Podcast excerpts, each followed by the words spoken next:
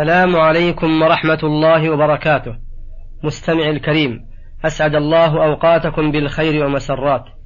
تستمعون إلى تلاوة الآيات المفسرة من سورة إبراهيم من الآية التاسعة وحتى الآية الثانية عشرة. ألم يأتكم نبأ الذين من قبلكم قوم نوح وعاد وثمود والذين من بعدهم لا يعلمهم إلا الله جاءتهم رسلهم بالبينات فردوا أيديهم في أفواههم وقالوا وقالوا إنا كفرنا بما أرسلتم به وإنا لفي شك مما تدعوننا إليه مريب. قالت رسلهم أفي الله شك فاطر السماوات والأرض فاطر السماوات والأرض يدعوكم ليغفر لكم من ذنوبكم ويؤخركم إلى أجل مسمى. قالوا إن أنتم إلا بشر مثلنا تريدون أن تصدونا عما كان يعبد آباؤنا فأتونا بسلطان مبين. قالت لهم رسلهم إن نحن إلا بشر مثلكم. إن نحن إلا بشر مثلكم ولكن الله يمن على من يشاء من عباده وما كان لنا أن نأتيكم بسلطان إلا بإذن الله وعلى الله فليتوكل يتوكل المؤمنون. وما لنا ألا نتوكل على الله وقد هدانا سبلنا ولنصبرن على ما آذيتمونا. وعلى الله فليتوكل المتوكلون.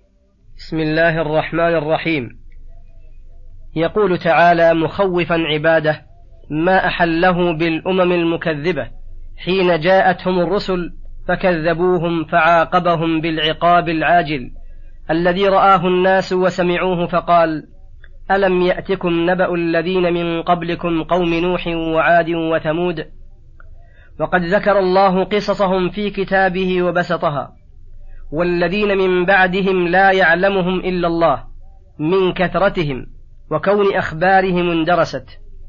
فهؤلاء كلهم جاءتهم رسلهم بالبينات أي بالأدلة الدالة على صدق ما جاءوا به. فلم يرسل الله رسولا إلا أتاه من الآيات ما يؤمن على مثله البشر. فحين أتتهم رسلهم بالبينات لم ينقادوا لها. بل استكبروا عنها فردوا أيديهم في أفواههم. أي لم يؤمنوا بما جاءوا به ولم يتفوهوا بشيء مما يدل على الإيمان كقوله جعلوا أصابعهم في آذانهم من الصواعق حذر الموت. وقالوا صريحا لرسلهم إنا كفرنا بما أرسلتم به وإنا لفي شك مما تدعوننا إليه مريب. أي موقع في الريبة وقد كذبوا في ذلك وظلموا. ولهذا قالت لهم رسلهم أفي الله شك؟ أي فإنه أظهر الأشياء وأجلاها. فمن شك في الله فاطر السماوات والأرض الذي وجود الأشياء مستند إلى وجوده لم يكن عنده ثقة بشيء من المعلومات حتى الأمور المحسوسة. ولهذا خاطبتهم الرسل خطاب من لا يشك فيه ولا يصلح الريب فيه. يدعوكم إلى منافعكم ومصالحكم ليغفر لكم من ذنوبكم ويؤخركم إلى أجل مسمى. أي ليثيبكم على الاستجابة لدعوته بالثواب العاجل والآجل. فلم يدعكم لينتفع بعبادتكم بل النفع عائد إليكم فردوا على رسلهم رد السفهاء الجاهلين وقالوا لهم إن أنتم إلا بشر مثلنا. أي فكيف تفضلوننا بالنبوة والرسالة؟ تريدون أن تصدونا عما كان يعبد آباؤنا؟ فكيف نترك رأي الآباء وسيرتهم لرأيكم؟ وكيف نطيعكم وأنتم بشر مثلنا؟ فأتونا بسلطان مبين أي بحجة وبينة ظاهرة. ومرادهم بينة يقترحونها هم وإلا فقد تقدم أن رسلهم جاءتهم بالبينات. قالت لهم رسلهم مجيبين لاقتراحهم واعتراضهم إن نحن إلا بشر مثلكم أي صحيح وحقيقة أنا بشر مثلكم. ولكن ليس في ذلك ما يدفع ما جئنا به من الحق فإن الله يمن على من يشاء من عباده. فإذا من الله علينا بوحيه ورسالته فذلك فضله وإحسانه وليس لأحد أن يحجر على الله فضله ويمنعه من تفضله. فانظروا ما جئناكم به فإن كان حقا فاقبلوه وإن كان غير ذلك فردوه ولا تجعلوا حالنا حجة لكم على رد ما جئناكم به. وقولكم فأتونا بسلطان مبين فإن هذا ليس بأيدينا وليس لنا من الأمر شيء وما كان لنا أن نأتيكم بسلطان إلا بإذن الله فهو الذي إن شاء جاءكم به وإن شاء لم يأتكم به وهو لا يفعل إلا ما هو مقتضى حكمته ورحمته وعلى الله لا على غيره فليتوكل المؤمنون فيعتمدون عليه في جلب مصالحهم ودفع مضارهم لعلمهم بتمام كفايته وكمال قدرته وعميم إحسانه ويثقون به في تيسير ذلك. وبحسب ما معهم من الإيمان يكون توكلهم فعلم بهذا وجوب التوكل على الله وأنه من لوازم الإيمان ومن العبادات الكبار التي يحبها الله ويرضاها لتوقف سائر العبادات عليه. وما لنا ألا نتوكل على الله وقد هدانا سبلنا. أي أي شيء يمنعنا من التوكل على الله والحال أننا على الحق والهدى. ومن كان على الحق والهدى فإن هداه يوجب له تمام التوكل. وكذلك ما يعلم من أن الله متكفل بمعونة المهتدي وكفايته. يدعو إلى ذلك. بخلاف من لم يكن على الحق والهدى فإنه ليس ضامنا على الله فإن حاله مناقضة لحال المتوكل.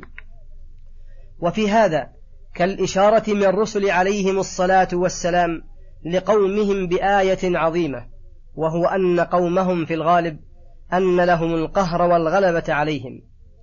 فتحدثهم رسلهم بأنهم متوكلون على الله في دفع كيدهم ومكرهم وجازمون بكفايته إياهم وقد كفاهم الله شرهم مع حرصهم على إتلافهم وإطفاء ما معهم من الحق فيكون هذا كقول نوح لقومه يا قوم إن, كب إن كان كبر عليكم مقامي وتذكيري بآيات الله فعلى الله توكلت فأجمعوا أمركم وشركاءكم ثم لا يكن أمركم عليكم غمة ثم قضوا إلي ولا تنظرون. الآيات. وقول هود عليه السلام إني أشهد الله واشهدوا أني بريء مما تشركون من دونه فكيدوني جميعا ثم لا تنظرون.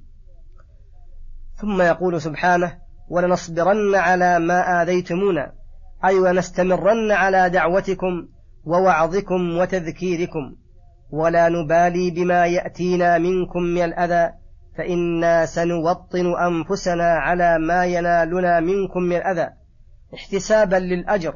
ونصحا لكم لعل الله أن يهديكم مع كثرة التذكير.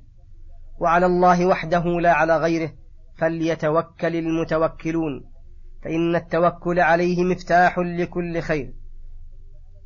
ثم, ثم اعلم أيها المستمع الكريم أن الرسل عليهم الصلاة والسلام توكلهم في أعلى المطالب وأشرف المراتب وهو التوكل على الله في إقامة دينه ونصره وهداية عبيده وإزالة الضلال عنهم وهذا أكمل ما يكون من التوكل.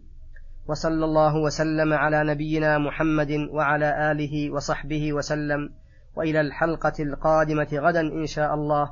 والسلام عليكم ورحمة الله وبركاته.